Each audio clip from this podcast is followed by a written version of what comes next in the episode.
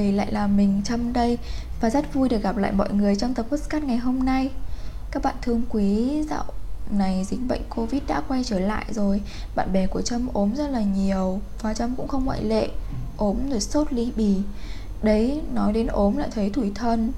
Tủi thân là vì lúc ở nhà với bố mẹ Ốm có bố ở bên cạnh Có mẹ trông nom chăm sóc. Lên Hà Nội rồi một mình phải tự chăm sóc bản thân Một mình đối mặt với nỗi lo sợ. Ôi những lúc như thế mình thấy nhớ bố mẹ kinh khủng Chỉ muốn chạy về ôm lấy mẹ thôi.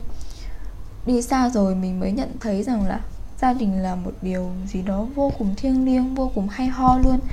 Nếu như bạn quen một người bạn hoặc là mua một thứ gì đó Nếu không thích nữa bạn có thể đá họ đi Không yêu, không làm việc, không chơi với họ nữa. Nhưng mà bố mẹ gia đình lại không như thế. Mọi người phải học cách chấp nhận học cách yêu thương và cách chung sống với nhau. Và không ít thì nhiều thì gia đình là nơi gây cho mọi thành viên trong gia đình cái sự tổn thương. Vì những người yêu thương mình nhất thì có khả năng làm đau mình nhất mà. Kể cả bố mẹ mình cũng thế. Cũng dễ hiểu thôi. Trước khi làm bố làm mẹ mình thì họ cũng là những đứa con. Họ cũng chịu những sự tổn thương như vậy. Và mình nhận thấy rằng là mình rất là tự hào vì từ lúc sinh ra cho đến lúc lớn khôn như thế này, mình vẫn còn có đủ cả bố và mẹ. Nói lớn khôn nhưng mà mình vẫn hay bị mẹ mắng là con lớn mà không có khôn. Ừ, nghe thế thì cũng thấy không thoải mái rồi đúng không? Nhưng mà khi ở một mình và ngẫm lại mới thấy rằng là mẹ nói đúng. Bây giờ ở một nơi cách nhà tận 200 cây số ở một nơi xa như thế, gặp gỡ nhiều hơn, va vấp nhiều hơn, đi nhiều hơn và được mở mang nhiều thứ hơn, thì mình mới thấy là à không gì bằng lời khuyên, bằng sự bao bọc, bằng sự yêu thương của bố mẹ. Nghe thì có vẻ hơi muộn màng, nhưng mà mình đã thấm, rất là thấm cái câu nói là, chỉ có bố mẹ là yêu thương chúng ta vô điều kiện mà thôi không ai yêu chúng ta mà không mong nhận lại một thứ gì như bố mẹ cả hết.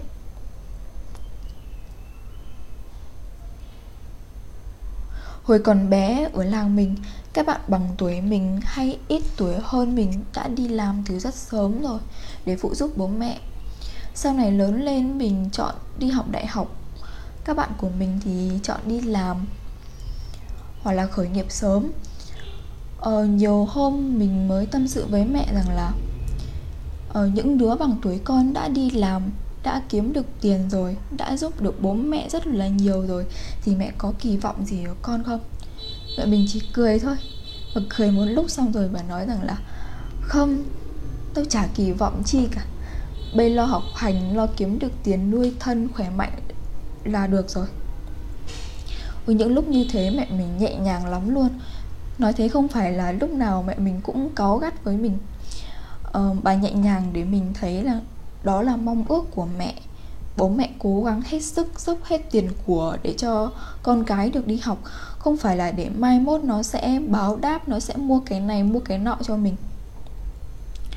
Mình là một người rất là sợ mất mát cho nên bạn bè của mình không nhiều chỉ một vài người thôi rất là ít vì mình sợ để họ bước vào cuộc đời của mình, rồi một ngày nào đó họ rời đi.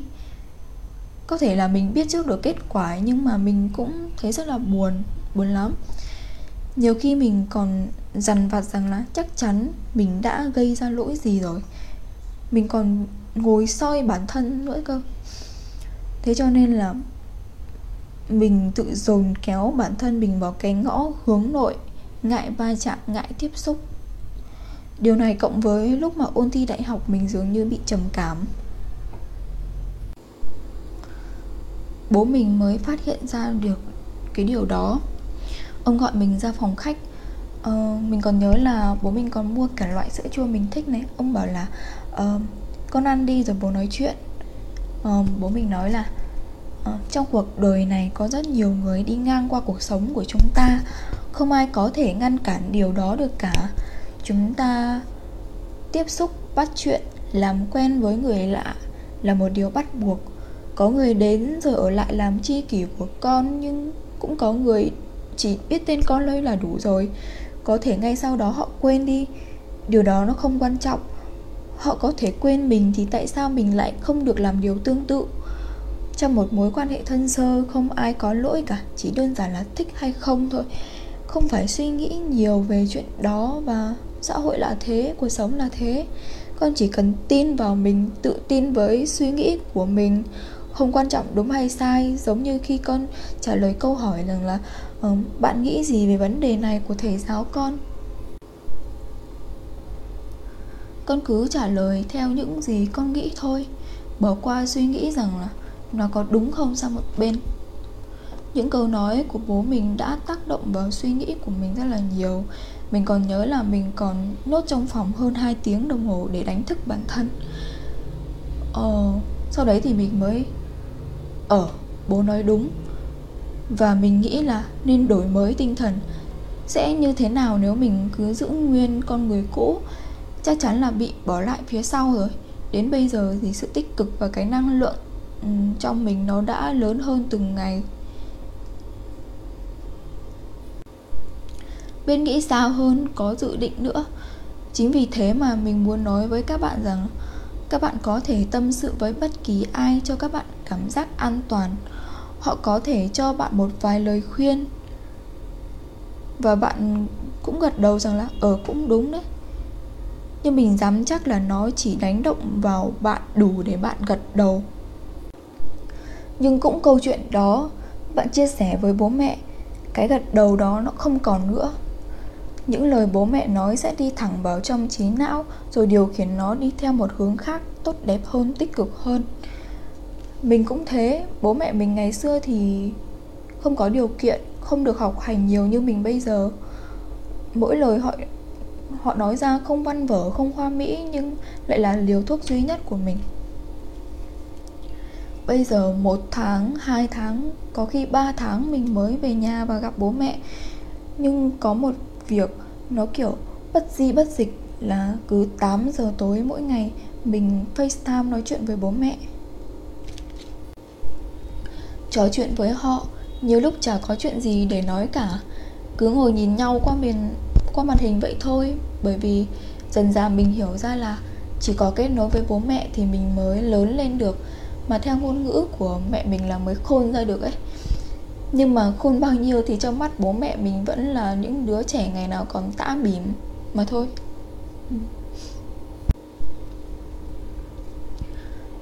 Có một điều rất là hay nha, là mình, tức là mình nhận được nhiều câu hỏi kiểu như là, mày chắc không bị bố mẹ mắng bao giờ nhỉ? Hay đại loại như là ở chắc ở nhà mày được cưng lắm. Mình cũng buồn cười lắm nhưng mà, không sao mình bị mắng còn nhiều hơn các bạn ấy chứ. Làm sao mà không bị trách, không bị phạt được, đúng không? Mình cũng giống như những người con khác cũng khiến bố mẹ phiền lòng, tức giận. Một phần vì mình hiểu, hỉ nộ, ái ố là những cảm xúc cơ bản rồi, ai cũng phải có hết.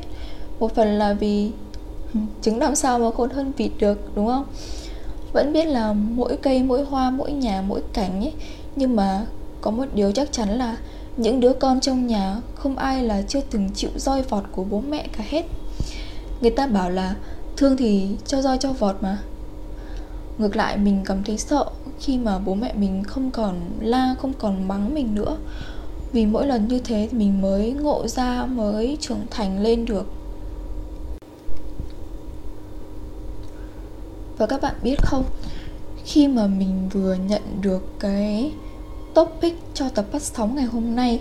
Điều đầu tiên xuất hiện trong đầu mình không phải là uh, ý tưởng xây dựng kịch bản content như thế nào mà là niềm hạnh phúc. Hạnh phúc vì mình còn có đủ bố và mẹ bên cạnh. Mình lớn lên trong sự yêu thương của gia đình và những hành động của họ luôn cho mình biết là là à con à con là cả cuộc sống của bố mẹ nhiều hôm mình bị đau dạ dày, mình tưởng chừng như là không có một ai có thể hiểu được mình đau như thế nào. Quay sang nhìn mẹ, mình mới biết là à mình đau một, nhưng mà mẹ còn đau mười. Mình thấy vô cùng may mắn khi được lớn lên từng ngày như thế, nhưng mà ở bên ngoài ngôi nhà của mình ấy, mình biết là không phải ai cũng may mắn như mình. Vì có những bạn lớn lên trong nỗi đau mất mát. Bạn ý chỉ bằng tuổi em trai mình thôi, Nhưng bàn tay đã bị mất một luồng hơi ấm từ bố rất sớm rồi. Một đứa trẻ non nớt nhưng mà phải gồng mình lên để sống và phải sống nhầm vai, làm chỗ dựa cho mẹ và các em khi mà tuổi đời còn quá bé bỏng, còn quá non nớt như thế. Vì thế nên là những ai mà sống trong những gia đình đầy đủ bố và mẹ, được bố mẹ yêu thương, thì đấy thực sự thực sự là một điều may mắn lắm mọi người ạ. Nhưng mà nhiều lúc chúng ta lại nghĩ điều đó là chuyện hiển nhiên, đương nhiên, đúng không? Có chuyện bất bình bên ngoài mang về nhà khó chịu, cáu gắt với người thân ruột thịt là bố mẹ mình. Mình cũng thế, sau khi bị covid thì mình bị dị ứng với tiếng ồn. Mình ghét sự ồn ào, nhưng mà khi bực tức trong người mình lại cáu gắt khó chịu với bố mẹ mình nhưng mà mọi người biết không, cái cảm giác tội lỗi ngay sau đó nó kinh khủng lắm. Cái sự bực tức nó nghẹn ứ ở lồng ngực, khó thở và đau lắm mọi người. Và mình ngồi trước gương, bắt đầu tự độc thoại với mình.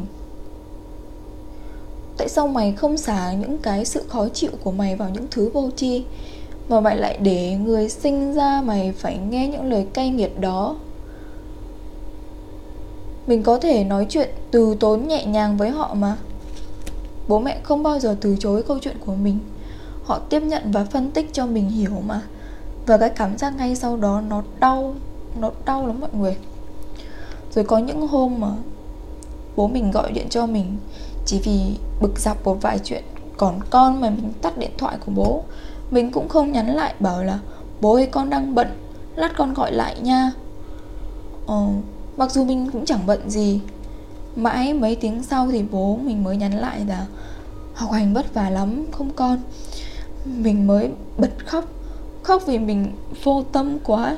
Mình vô tâm với chính người mà mình yêu thương nhất. Người mà yêu mình hơn cả sinh mạng của bản thân ông ấy. Mình khóc vì mình coi cái sự quan tâm, sự hiện diện của họ là một trách nhiệm, là một sự hiển nhiên ấy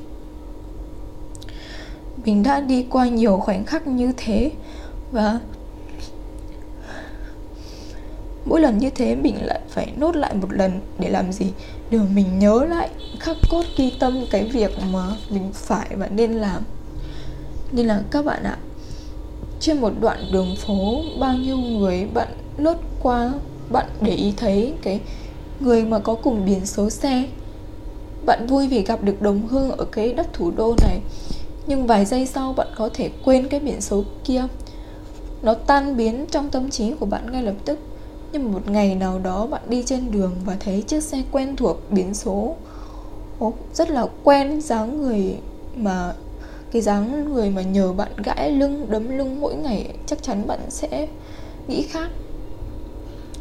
Lúc đó với mình thì mình sẽ hét lên luôn. Bố ơi!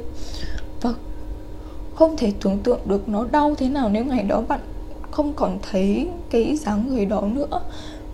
Có thể hơi vô duyên nhưng mà mình đã nghĩ đến chuyện đó rồi. Và mọi người biết không? Mình phải dừng ngay lập tức lại tìm một việc khác để làm để đánh lại hướng tâm trí đi. Vì nó đau nó đau lắm. Và mình không biết là còn dùng từ gì khác để nói ra ngoài từ đau nữa vậy nên mình chỉ muốn nói là đừng cảm thấy phiền khi mà bố mẹ hỏi thăm bạn. Họ có thể không hiểu hết được những gì mà bạn trải qua, nhưng mà họ là chỗ dựa duy nhất của bạn. Tình thân thì không bao giờ có hạn sử dụng.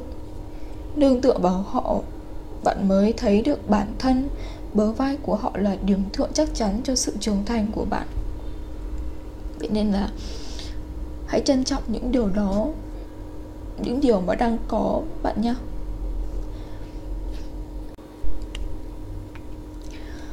khá là dài dòng rồi. Ờ, cảm ơn các bạn đã dành thời gian lắng nghe postcard này đến những giây phút cuối này. Cảm ơn các bạn và xin chào và hẹn gặp lại các bạn ở trong những tập podcast tuần sau.